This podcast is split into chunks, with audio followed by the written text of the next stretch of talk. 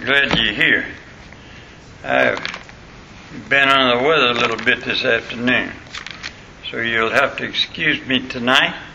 I'm just not feeling that well, but I feel good anyhow. It's good to see Mrs. Harden back home. Sure is. I uh, I was thinking about this. If you turn over with me to First Kings, here's one of my favorite stories and when it comes to serving the Lord. And uh, in 1 Kings chapter 7, and I'd like to begin to read in verse 13. I was a builder as a young man, and uh, I love to build things and then turn around and look at them and admire them after I'm through with them. And when I when you read the Bible, I was talking to a man this morning in church. I said, "Now, when you study the Bible, you got to remember something. Everything in the Bible has to do with Lord Jesus Christ and serving Him. And when it comes to this, the temple, building the temple, and these uh, columns that they put in front of the temple, has to do with serving the Lord. And so I want to begin to read with me in 1 Kings chapter 7, verse 13. And King Solomon sent and fetched Hiram out of Tyre.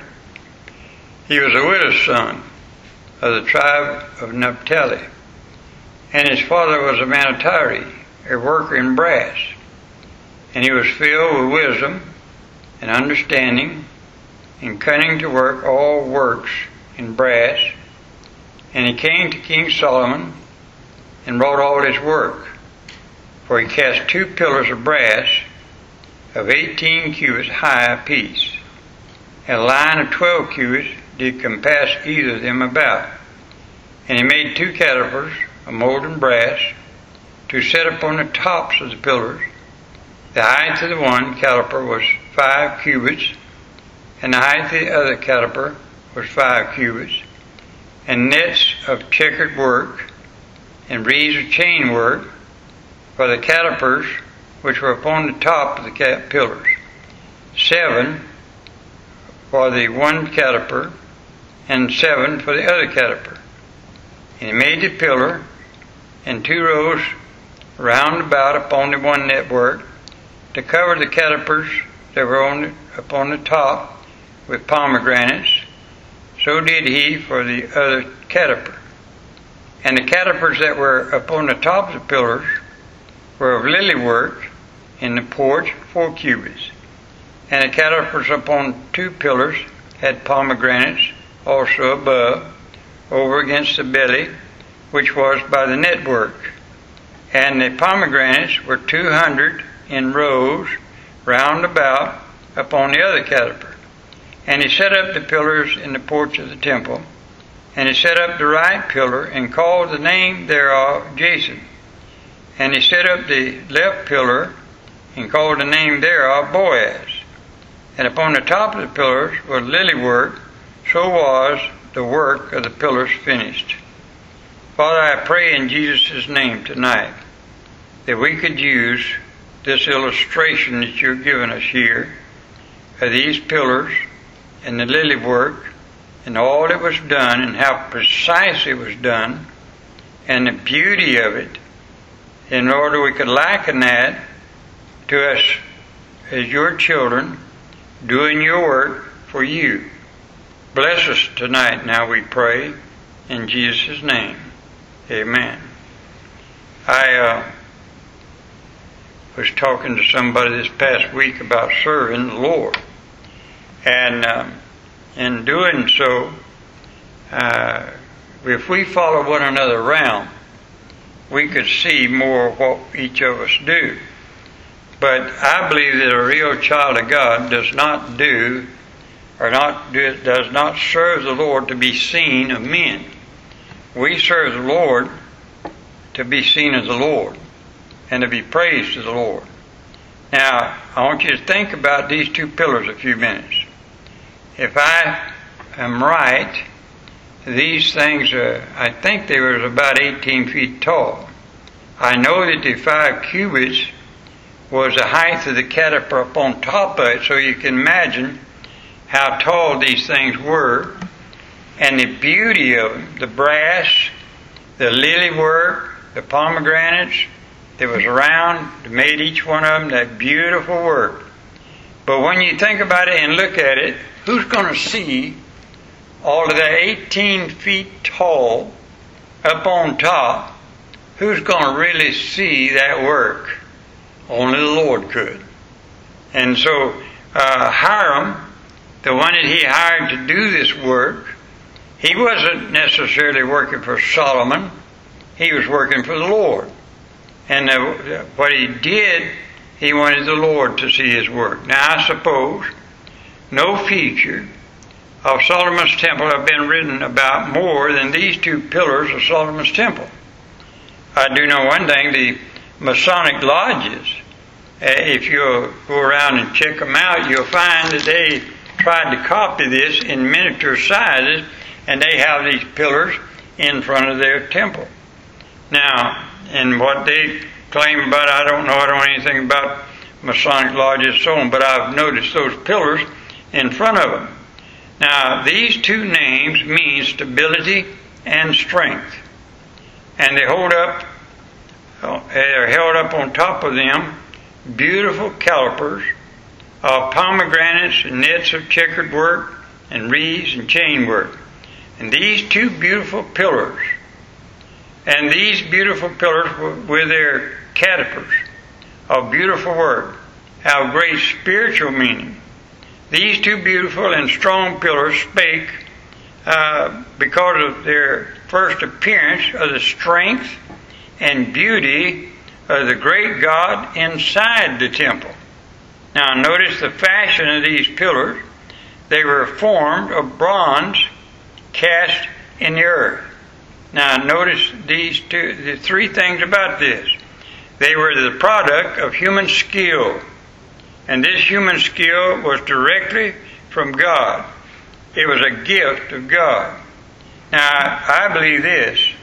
Every child of God, every saved person that's ever been saved by the grace of God, God has given each one of us a skill to serve Him with.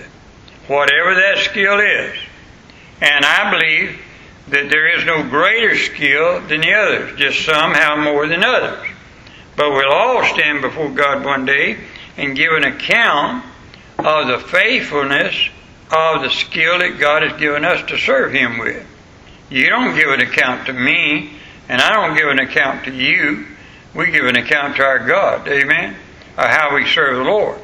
Now, notice something. We are what we are by the grace of God, 1 Corinthians 3, verse 12 through 17. I thank God that He called me to preach. I really do. I wouldn't ch- change my life for nobody's life because I have enjoyed serving Lord in preaching. And I know one thing I didn't do that on my own. God used me somehow or another. And I have to say, every day I get up in my life, by the grace of God, I am what I am. Now, when you learn to take that, of whatever skill God has given you, if it's singing, if it's being faithful, just coming to church, or if it's playing an instrument, or whatever it is, witnessing to everybody you come in contact with, or going to hospitals, going to rest homes, encouraging people in the Lord, whatever God has called you to do, that's your skill. And God is going to hold you accountable for the skill that He's given you and your, in your faithfulness to it. Now, Hebrews says, if any man lack wisdom, let him ask of God. Now, notice this. We can't build this Christian life or live this Christian life without the Holy Spirit living in us and showing of us. So God is our wise master builder. These two pillars, their beauty came to be by hard work. Look at verse 15 and verse 16 of this chapter. For the, he cast two pillars of brass of 18 cubits high apiece, and a line of 12 cubits did compass either of them about. And he made two chapiters of molten brass to set upon the tops of the pillars. The height of the one chapiter was five cubits, the height of the other chapiter was five cubits. Now they were cast That takes hard work. I learned that a long time ago. It starts with melting the brass after it's been mined out of the earth. That's hot. That's hard work. And then become is like a serving the Lord as a child of God is not easy. I laugh at people sometimes. Uh, preacher, you just preach three times a, a, week and then you go home and sit in the easy chair and take it easy. I, I got news for you. There's more to it than that. But that is nobody's business but mine and God's. And I don't say that harshly. I say that with uh, tenderness as I can say it because I feel by the grace of God I love what I'm doing and you ought to love what you're doing. But what I am saying is that uh, when we serve the Lord, it's hard work. And you have to work at it all the time. Think of this for just a minute. This man, with the skill he had, now think of it. He didn't do all this work just by himself. God gave him the wisdom to lead others, but somebody had to dig, had to mine it. Somebody had to melt it. Somebody had to pour the cast. Somebody had to help him do this work. And when it comes to the Christian work, we have to have people to help us serve the Lord. Did you know I can do nothing for the Lord in this church without your help and without other people's help in the Lord? You can't do it. You cannot serve the Lord by yourself. We need people to help us. And God gives us, each one of us, no matter what you're doing for the Lord, somebody's helping you do it. In prayer or in strength. But somebody in your life is helping you do it. Now, Christianity is a sense is passed down from one generation to another. Think about this. The wisdom of Hiram was passed down to the workers that he was had working for him. Now Christ Jesus, uh, then the apostles, uh, then the teachers and preachers of God's word. It's always passed down. It's handed down from one generation to another. Second Chronicles chapter two, verse thirteen and fourteen. I remember talking to Jacob one time and sat down with him. I said, Son, do you know God could sure use you as a preacher? And he wants to serve the Lord, and, and I honestly believe that God might one day use him. And I, I just talk about one person. But I want to encourage everybody I can. I want to pass it down. I don't want it to end with just me or just you or somebody else. I want the work of the Lord to go right on. Amen? And this skill of work is passed down and the Christian work of soul winning and uh, uh, changing crooked and hard lives into beautiful Christ-like lives is passed down from one generation to another, from one Christian to another. It's hard work, but it's beautiful work. A born again changed life is a beautiful thing to see. It's the God's inside that makes the difference. And we're to pass that down. These beautiful pillars were the product of a combined effort. Hiram had the wisdom, but others made the molds, built the fires, the melting of the brass, provided the fuel for the fire, and on and on and on. But all work for one purpose to make these pillars beautiful lily work. It's the same in the Christian work. Some preach God's word, some sing songs, some give, some keep the buildings maintained, and on and on and on. Why? For the glory of God. Amen? Now notice secondly, what these two pillars symbolize or stood for. Jachin means stability. Now turn with me to Hebrews chapter 12 for just a minute. Hebrews chapter 12, and I'll begin reading verse 25. See that ye refuse not him that speaketh, for if they escape not who refuse him that spake on earth, much more shall not we escape if we turn away from him that speaketh from heaven, whose voice then shook the earth.